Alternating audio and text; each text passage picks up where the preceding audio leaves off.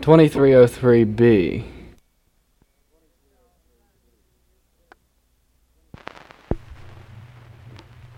Oh, it was early in the season. Oh, it, early in the season, the fall of 63. The preacher of the gospel one day come to me. He says, my clever fellow, how would you like to go for to spend a winter a lumbering in Michigan, I oh. Oh, so boldly I stepped up to him, these words to him did say, on going out there a lumbering depends upon the pay. If you will pay good wages, my passage to and fro, I'll go spend a winter a lumbering in Michigan, I oh.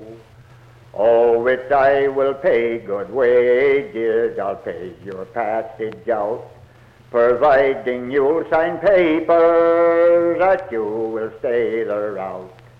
Oh, but if you do get homesick and swear at home you'll go, I'll not pay your passage over to Michigan, I owe.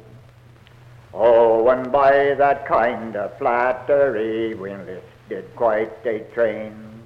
Oh, some twenty-five or thirty young able-bodied men. Oh, we had a pleasant voyage on the road we had to go. Oh, they landed us in Saginaw, Michigan, I oh. It's now our joys are ended and the troubles they've begun. Oh, Smith and Williams agents, how they come rolling in. Oh, they sent us in a country, the road we did not know. Oh, up on the Rifle River in Michigan, I oh. Oh, they... No, no, hold on now a minute. I got to stop it, stop it. For to tell the way we suffered, it is beyond the heart of man. But to give the fair description, I'll do the best I can. Our grub the dogs they'd laugh at, our beds built on the snow. Oh, God grant there is no bigger hell than Michigan, I oh. Our grub the dogs they'd laugh at, our beds built on the snow. Oh, God grant there is no bigger hell than Michigan, I oh. Oh, it's now the winter is finished and it's homeward we are bound.